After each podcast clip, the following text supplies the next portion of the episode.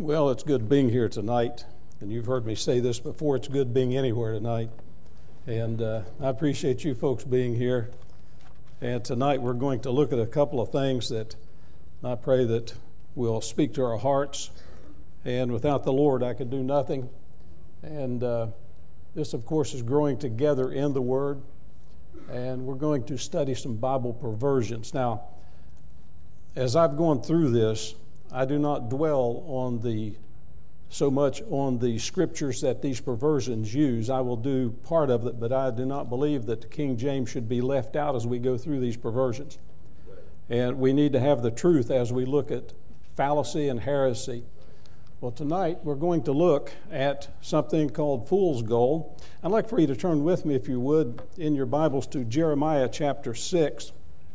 And I want to read a, a familiar passage. It it may be familiar to you, and it may not, but this is something that I, I believe that each of us need to realize tonight, that things have taken place in our churches, in our uh, our families, uh, in with with certain individuals. They've strayed away from the Word of God. We've gotten away from the old paths, and this is where we come back in as Fundamental Independent Baptist Church, church people. I once belonged to a church. I was helping the pastor, not this church. I was helping the pastor with a website and everything. I said, now look, do you? we want to put a Fundamental Independent Baptist Church on. He says, no, leave the word fundamental off of it. Well, I knew right then there was a problem, because if you're not willing to stand up for the basic fundamentals of the Word of God, there's something wrong with you. I get a little tired of these uh, panty-waist, thumb-sucking, compromising preachers who will not stand up for the Word of God. Verse sixteen of chapter six of Jeremiah says, Thus saith the Lord, stand ye in the ways, and see, and ask for the old paths, where is the good way? And walk therein, and ye shall find rest for your souls. But they said, we will not walk therein. And I fear that there's many churches today that are not walking in the power of God, in the Word of God, which is the King James Bible.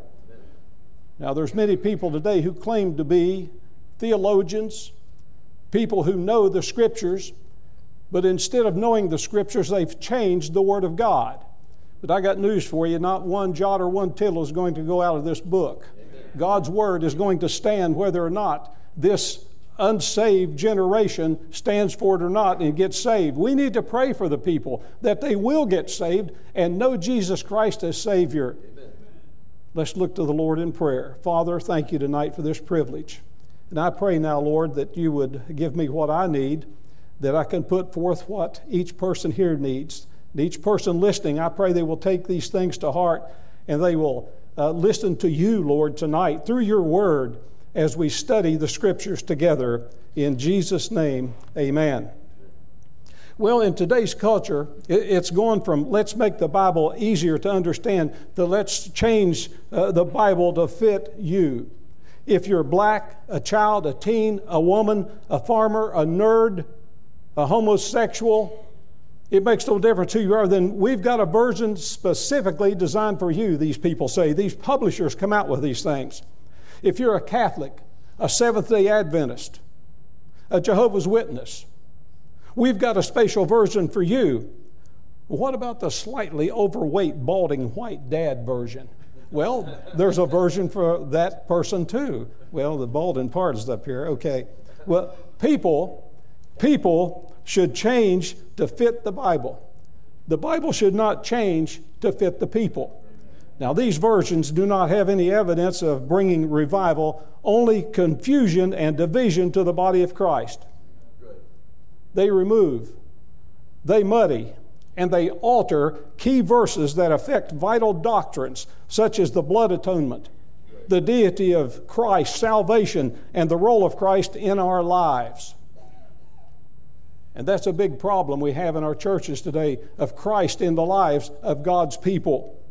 Now, people who say that what I just said about causing division, these uh, perversions causing divisions in churches and with God's people, uh, I'm labeled as a judgmental legalist and someone who is divisive and many other things. But the Bible says, go back to the old paths.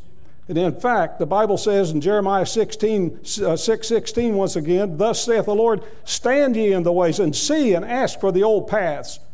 Where is the good way? That is the good way. And walk therein, and you shall find rest for your souls. But they said, we will not walk therein." As far as dividing the body of Christ, what about the people who continually put new, quote-unquote, Bibles out every six months? Wouldn't that be considered divisive? Of changing, trying to change the Word of God. Now, we need to get back to the old authorized King James Version. Amen. That brought about, uh, it, it brought about great revivals of the last, as we look at this as the last years that we go back and we see when that Bible was first published. Ecclesiastes chapter eight and verse four says this, "Where the word of a king is, there is power." And folks, this book right here is the word of the king, the King of kings and Lord of lords. How many versions today, perversions or versions of the Bible are really out there? Well, who knows? How many new versions? Well, who knows?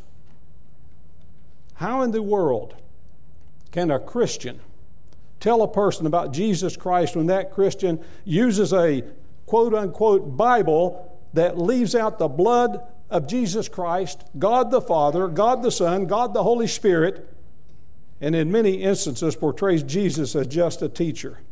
How in the world can a Christian who has been warned of the heretics, now I want you to hear this, how in the world can someone who's been warned of the heretics who have been instrumental in translating perversions today, how can they continually use these perversions? How can they keep doing it?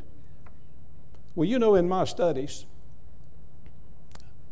I've discovered even another book. It's called The Bible for Dummies. There is a Bible for Dummies. And folks, these people who are putting out the verse perversions that we look at, and this, this one we're going to look at tonight, these people think that we're dummies. They think that we can't tell the difference from the Word of God until garbage that they put out. And let me say one other thing, and I may mention this again.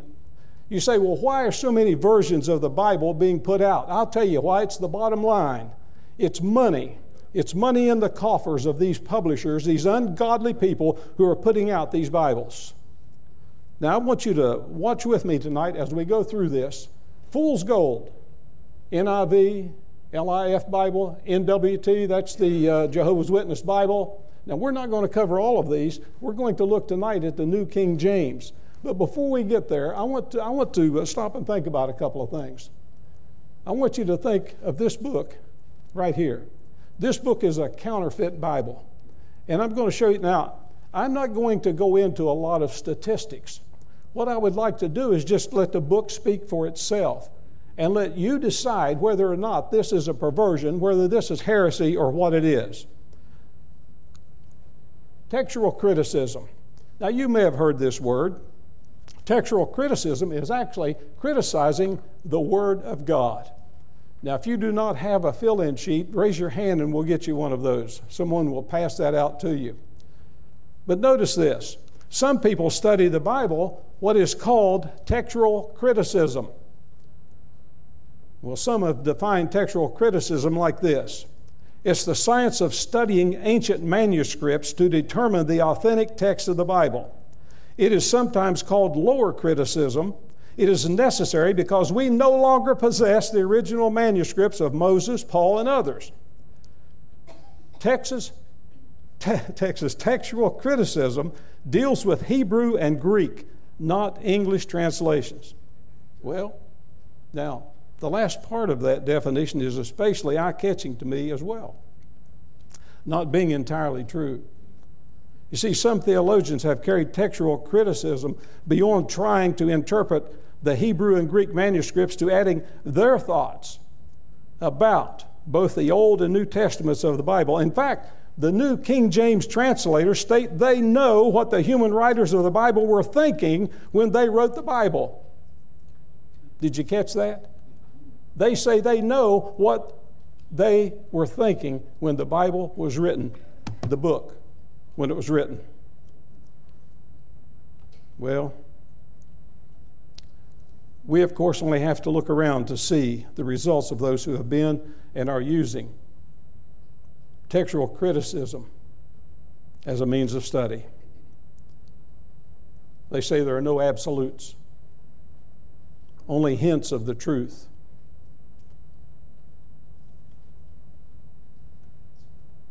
Now, folks, there is absolute truth. Amen. And that absolute truth is the Word of God. God wrote the book. This book not only is the Word of God, it not only contains the Word of God, it is the Word of God. It does not contain it, it is. These books that we study and we're looking at, the perversions, they may have some scriptures in there that sound pretty good, but what about the ones they leave out? What about the words they leave out? What about the footnotes that they put in there? And we're going to look at some of that tonight. But notice this, theological modernism. Theological modernism is a result of textual criticism. Criticism of the Word of God produces doubt of the Word of God. I want you to notice Romans chapter sixteen, verses seventeen and eighteen, where it says, "Now I beseech you, brethren, mark them which cause division." Somebody says, why do you bring these things out? Why do you look at the uh, what you call the perversions, the other Bibles that come out? I'm going to tell you why. It's because the Bible tells me, "I beseech you, brethren, mark them which cause divisions and offenses to the contrary to the doctrine which ye have learned, and avoid them. For they that are such serve not our Lord Jesus Christ, but their own belly." There's your money coming in, their own belly. "And by good words and fair speeches deceive the hearts of the simple." Some people tonight carry a Bible, a perversion, because it's one of their favorite T V or radio speakers that puts that Bible out and says, "This is the study Bible you need to use." And many times it's this book, the King, the New King James Bible. Well, I got news for you. They're putting money in their pockets when they sell those books. Now, I'm not saying it's it's wrong to sell a commentary. I'm not saying it's not it's not right uh, to sell something that is uh, written well, a, a commentary. But when someone calls a perversion the Word of God, it's wrong, and we need to stay away from that. Second Timothy chapter two, verses fifteen through seventeen says, "Study to show thyself approved unto God, a workman that needeth not to be ashamed, rightly dividing the word of truth. But shun profane and vain babblings, for they will increase unto more ungodliness, and their word will eat as doth a canker, of whom is Hymenaeus and Philetus." When allowed to go unchecked, the criticizing, doubting, and the presenting of God's word as something that cannot be taken liter- literally is just plain sin. When this book is belittled, and that's what the perversions do, they belittle the King James Bible, the Word of God, and that is sin. Now, even to allow someone to say there is a problem with one jot or one tittle of this book is heresy. It's heresy. A little misinterpretation of the Scriptures means a lot. Heresy, the definition. An opinion or belief that contradicts established religious teaching, especially one that is officially condemned by religious authority. Boy, that's long, isn't it? What is the authority that teaches sound doctrine? What is the authority that teaches sound doctrine? It's the Word of God, the Bible. And let me remind you, if you've forgotten this, First Corinthians five six says, "Your glorying is not good. Know ye not that a little leaven leaveneth the whole lump?" Now, I spoke on the N I V a few weeks back. I mentioned a few verses in that book that leaves out something like the blood in a, in a specific place. Some would come back maybe and say this, and I knew this would happen. It's probably happened, I, maybe, I don't know, but some say, well, it's in other places in that book. It's in other places. But folks, I got news for you. If you leave it out in one place, you've left out the Word of God. You cannot take out the blood of Christ any place in the Word of God and get away with it. The Bible, when it's taken literally, answers what is wrong about letting someone present a little wrong in a Bible. A Bible study, a Sunday school, a church service, or to allow someone to teach who simply gives their opinion and what they believe the Bible says instead of what the really, really the Bible says. And I fear that there are many people in churches today, pastors on down, Sunday school teachers, workers, whatever, Sunday school teachers, pastors that have not been called of God to do the work of God. They simply want to do what they want to do, to be seen of man. Galatians five nine says, a little leaven leaveneth the whole lump. In other words, when one sin is allowed in, it contaminates what is around it. And when one wrong is presented as truth about the Bible, it contaminates those to whom it is presented. And that's the reason I think it's so important for people to understand about these perversions that we're looking at. If we can't take the Bible literally, then we are literally lost in our sin. Notice this.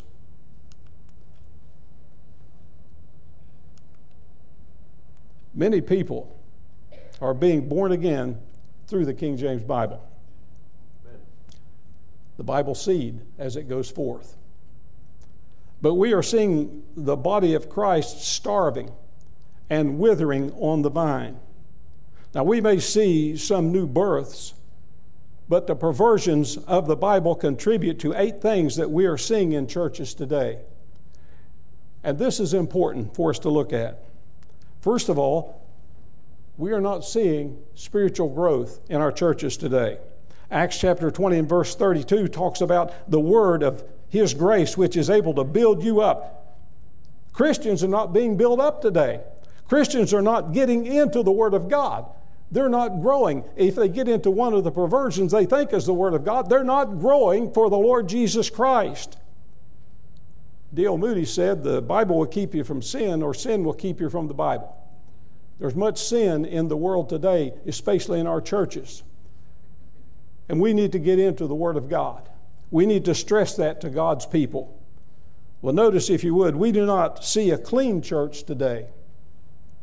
Well, those churches who have gotten away from the Word of God, that is.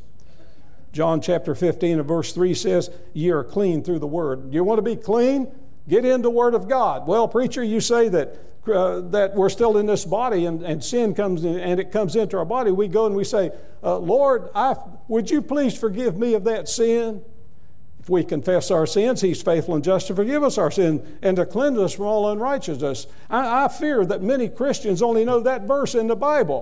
When they do something wrong, they go to God and claim that verse. Well, you need to get into the Word of God, and that way you're going to be clean. You get clean by studying and reading the Word of God. Now, we see confusion in terms of doctrine. New versions are easier to understand. They are much easier to misunderstand doctrinally. John seventeen seventeen says, thy word is truth. Now, we do not know what the truth is anymore in the church. I'm not talking about this church. I'm talking about those who have strayed away from God. They've gotten away from the, from the thus saith the Lord. There's so much confusion and contradiction in the churches today. People don't know how to be saved. And that's another reason that we should use the unadulterated Word of God. People say, how do you know what to believe? And many people don't even know how to tell them, thus saith the Lord, from His book, from His Word. If you're here tonight and you don't know how to lead a person to Christ, you need to get things right with God. Quit saying that you're that you don't know how. Quit saying that you're so uh, laid back that you you don't know how to do it, or or you're bashful. You don't get in the Word of God, and God will speak to your heart, and He'll give you what you need to tell other people how to go to heaven. Now the church no longer. Notice this. The church no longer has its offensive weapon. Ephesians chapter six and verse seventeen talks about the sword of the Spirit is what? Which is the Word of God. And we can have on the rest of the armor of God, and the devil can walk up and knock us flat on our backs. Unless we have the whole armor of God to protect us, he's going to do that. The whole armor of God includes the sword, our, our uh, our offensive weapon. Ephesians six eleven says that. And with the sword we can resist the devil and he will flee from you, James chapter four and verse seven says. I can't have victory over the devil, preacher. What am I going to do? Get in the Word of God. Read the Word of God. Put on the whole armor of God. Jesus resisted the devil when he was tempted by saying, "It is written." Deuteronomy chapter six and Psalm ninety-one talks about that. Notice, the church is not expressing fruit. So what do you mean? John six sixty-three says, "The words that I speak unto you, they are spirit." These are not ordinary words that we read in the true Word of God. The fruit of the Spirit is love, joy, peace, long-suffering, Galatians five twenty-two. If Christians are not digesting the true Word of God, they do not have the love of Jesus that Jesus speaks of. They do not have the joy inside.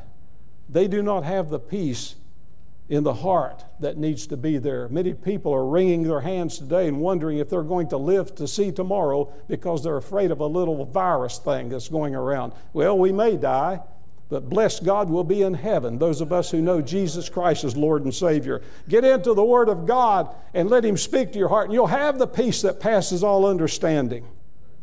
Something else, Christians wonder why prayers are not answered. John fifteen seven, Jesus says, "If my words abide in you, ye shall ask what you will." Many people are praying and praying, and since the word does not abide in them, their prayers are going unanswered. You need to know how to pray. I remember Brother Pelletier, is that how you say his name? Pelletier. He talked about this the other day, Luke chapter eleven. Uh, what, what do you do? Uh, well, Lord, teach us to pray. How do you learn to pray? We are taught how we ought to pray by Jesus through His Word. Luke eleven two says, "And He said," and He said. Right here it is. Many Christians are anxious and comfortless.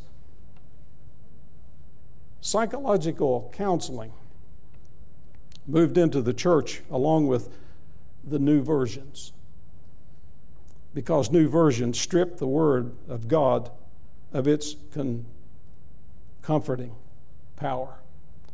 Now, I've studied some of these characters, these psychological teachers, psychological counselors that come into churches. I've studied some of them. I've read some of their books. I've met some of them. Some of them say, grab a pillow and start beating on that pillow if you have something against somebody and you want to take your frustration out. You you just you just have at it. Let it just go after that pillow and uh, get a cushion off a chair and let let it have it. The Bible says that we're not to listen to those characters, but we're to get into the Word of God, and we're to study the Word of God. We're to listen to what God has to say and how to solve the problems of our lives. You don't have to be anxious and comfortless tonight, because the Word of God brings comfort, it brings peace, it brings joy to the soul. Now notice the eighth thing, the eighth thing, the church will not be prepared for the judgment seat of Christ. John twelve forty-eight says, "The word that I have spoken, the same shall judge him in the last day." Without guidance from the true Word of God, some Christians may miss rewards that God would like to give them. I'd hate to be in the pastor's shoe, in his shoes, the one who does not tell Christians how to live properly in this world, the pastor who does not lead the congregation the way they should go and helping them to know about the rewards that awaits them. Heaven is not a reward, it's salvation. Salvation comes by the blood of Jesus Christ. Now, I want you to know something. You say, I thought you were going to talk about the New King James tonight. I have been. I've been telling you some of the things that happen when we do not stay in the true Word of God. Notice, if you would, the symbol. You see that? Thomas, Catholic Nelson Publishers, publishers of the New King James, claim on the middle On the inside cover, the symbol, that this symbol you see up here is an ancient symbol for the Trinity. Well, notice, Acts chapter seventeen, twenty-nine clearly forbids such symbolism. It says, "For as much then as we are the offering or offspring of God, we ought not to think that the Godhead is like unto gold or silver or stone graven by art and man's device." Exodus chapter twenty and verse four, "Thou shalt not make unto thee any graven image or any likeness of anything that is in heaven above, or that is in the earth beneath, or that is in the water under the earth." One, notice, one of the most occultic television shows, I don't know if it's still on, I never watched the thing, is Charmed. Charmed details the spells and occultist practices of three witches. Now notice, the King James symbol, that's the symbol, folks, right there. The New King James symbol is the show's primary symbol of witchcraft and is splattered throughout the series. There's some books. The New King James symbol is the symbol of witchcraft. Exodus twenty-two, eighteen, "Thou shalt not suffer a witch to live." Why in the world would somebody do something like that and put something on a book like that and call it the Word of God when it represents the devil? Notice the Book of Shadows. Do you see the symbol? The Book of Shadows. The New King James symbol is displayed on this book. The Book of Shadows is commonly used in witchcraft and Satanism.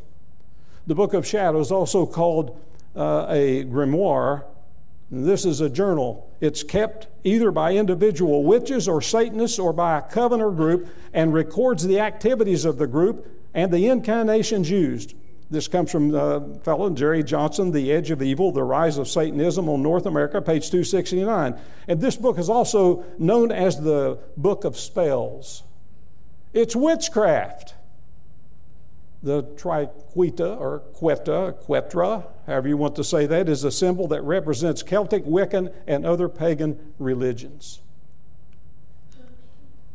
Notice, the New King James logo is the ancient symbol for the pagan Trinity, not the Christian Trinity. Do you see who, who it was popularized by?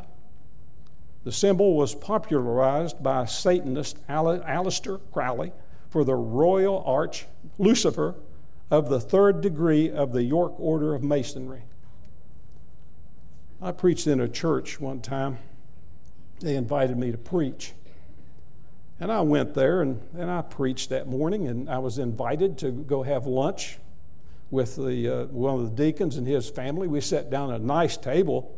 We sat there and we were eating, and, and just all of a sudden this deacon said to me, he said, "Do you agree with John R. Rice about the Masons?" I didn't miss a bite. I kept eating because I knew I'd probably be getting thrown out of there. I said, "I agree with him one hundred percent, is of the devil." And I said, "By the way, I've seen your ring." They never had me back at that church to preach after that. I did not go back. I couldn't go back. But folks, we see things in our lives that we sort of just pass over and say, "Oh, well, you know, that's up to that person to live their life." We need to take a stand on everything that is ungodly. That's right. Now notice, the New King James demotes Jesus Christ. Now, you see what happens here. In Acts chapter three and verse thirteen and verse twenty-six, chapter four and verse twenty-seven, and Acts chapter uh, four and verse thirty, the New King James changes the word son found in the King James to servant. Now you may not think that's a big deal, but let me read to you what it says.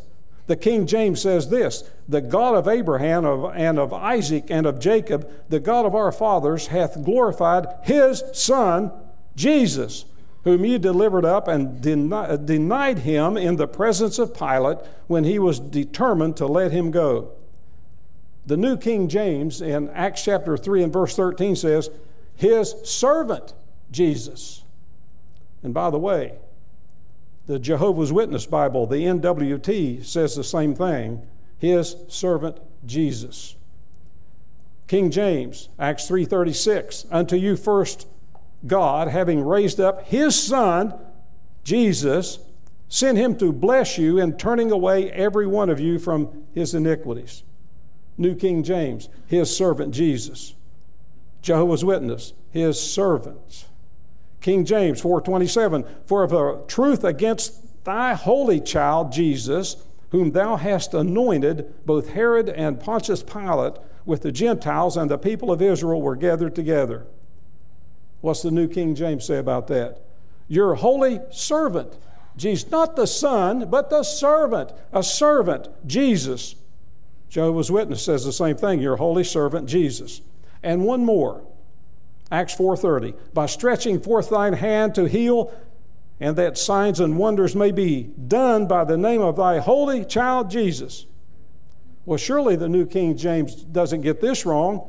Yes, it says your holy servant, Jesus. At least it, at least it put in the word holy. Holy servant Jesus, and the, the Jehovah's Witness Bible says the same thing, your holy servant Jesus. King James says that Jesus Christ was God's child. The New King James changes that to servant. The translators of the New King James know that just as in John four fifty-one, where they use the word son, the same word son should be used in the verses cited, where New King James uses the word servant. Yet they take the sonship away from Jesus Christ. His sonship is an essential doctrine of the Word of God. And in fact, in First John chapter two and verse twenty-two and twenty-three, parts of those verses, it says, he is Antichrist that denieth the Father and the Son. Antichrist, whosoever denieth the Son, the same hath not the Father. Are these characters saved that produce these Bibles, these so-called words of God? Are they saved? I don't know. I don't want to be in their shoes. I don't want to stand by them. I would be concerned that God would strike them dead on the spot. But God is long-suffering. He's not willing that any should perish, but that all should come to repentance, even characters that don't carry anything for the Word of God. Now notice this.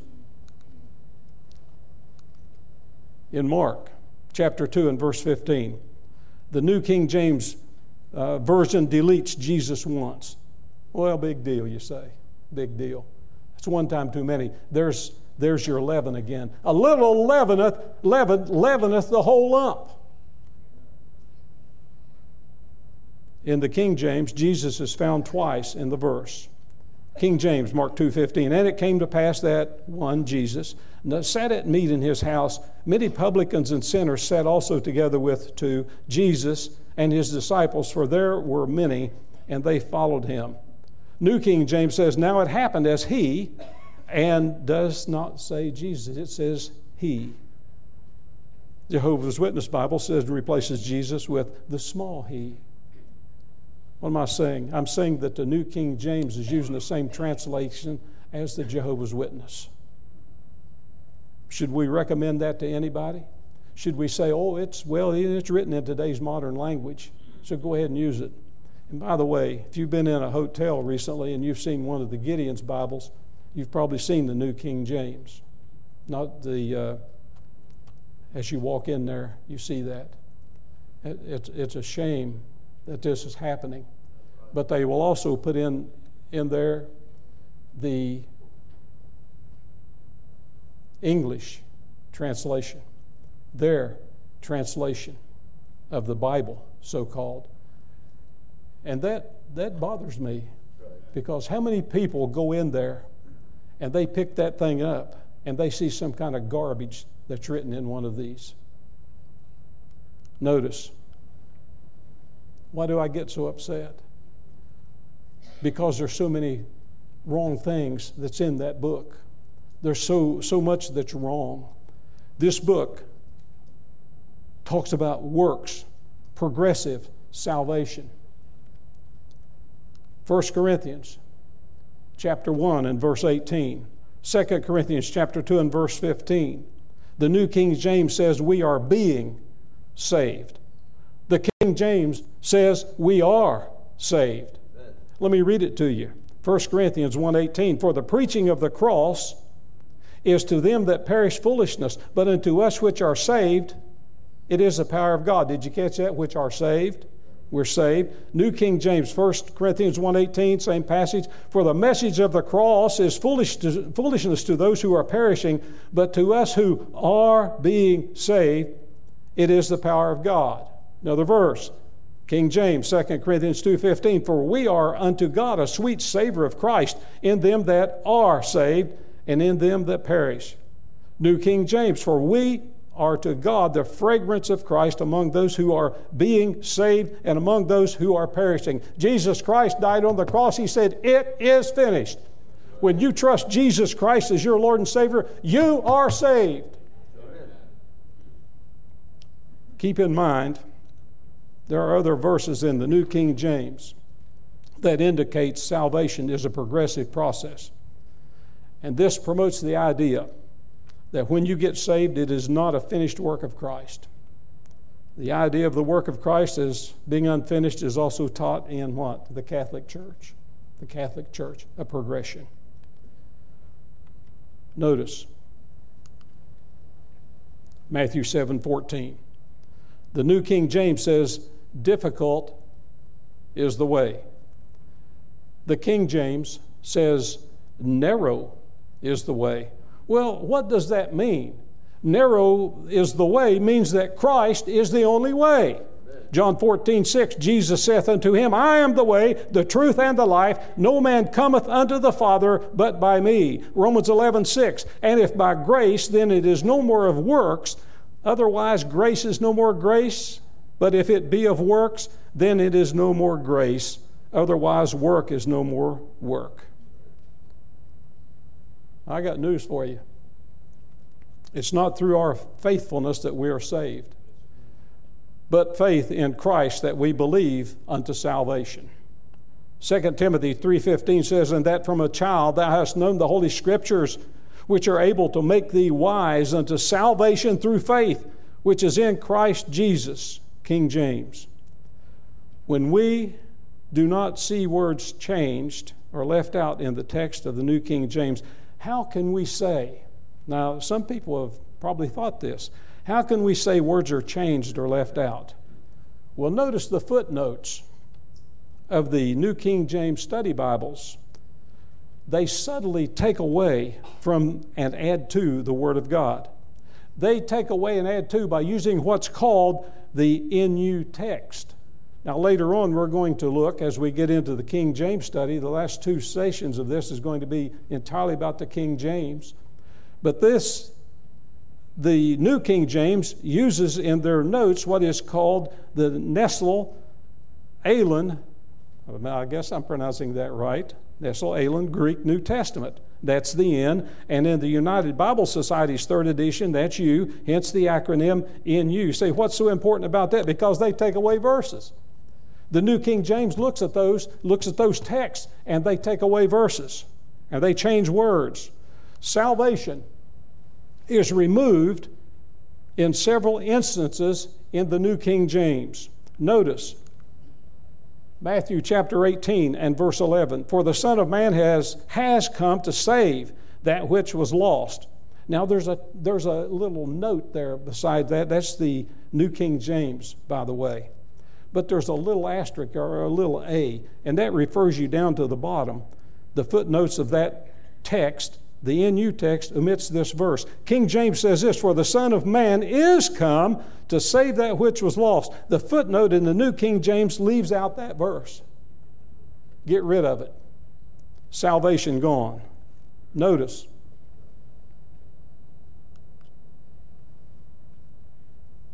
Acts eight thirty-seven. And Philip said, if thou believest with all thine heart, thou mayest. And he answered and said, I believe that Jesus Christ is the Son of God. This verse is speaking of the conversion of the Ethiopian eunuch. The New King James says in Acts eight thirty-seven, then Philip said, if you believe with all your heart, you may. And he answered and said, I believe that Jesus Christ is the Son of God. There's a little note again in the New King James down there. According to the footnote, notice, according to the footnote of the New King James, Acts eight thirty-seven is omitted. Folks, this is only touching the hymn. This is only touching part of what's wrong with this book. If someone would stand here and start telling you everything that's wrong, it would take over and over and over. It would take many hours to go through this book. Well, let me go down. Gender neutrality. Quickly. There are no genders according to the New King James. Luke chapter seven, verse nineteen. Notice what happens. It says the coming one. That could be anyone or anything. That could be, it's not even talking about a person, one. It could be a thing. The King James says he. And there's other verses. If you want to look those up, look them up later on, and you'll see that no genders, no genders in the New King James. Second Corinthians two ten, the New King James says presence. What does the King James says? It says, in the person of. Jesus Christ is a person, not simply a presence. Quickly. Words removed. The word Lord is removed sixty-six times in the New King James. The word God is omitted fifty-one times. The word heaven is omitted fifty times. The word repent is omitted forty-four times. The word blood is omitted twenty-three times.